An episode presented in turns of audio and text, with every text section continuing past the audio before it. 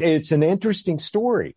Um, because for one thing, the research was done at a university nearby. We're in Columbia, South Carolina. The research was done at Duke University in Durham, North Carolina. So it's close by. And everybody here is familiar with Duke University. Of course. And it is a reputable institution.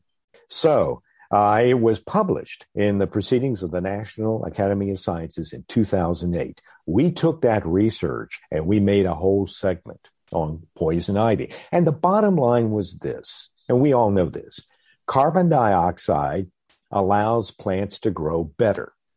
That's exactly what the right. research showed. Absolutely. But weedy plants grew even better, and poison ivy grew best of all.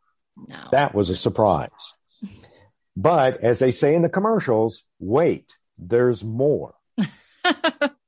as the carbon dioxide increases, the amount of oil that the plant produces that makes everybody react to poison ivy increases as well.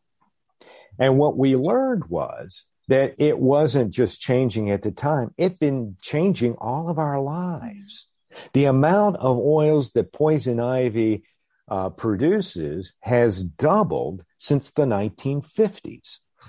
And if we continue on our current trajectory, it will double again by the latter part of this century.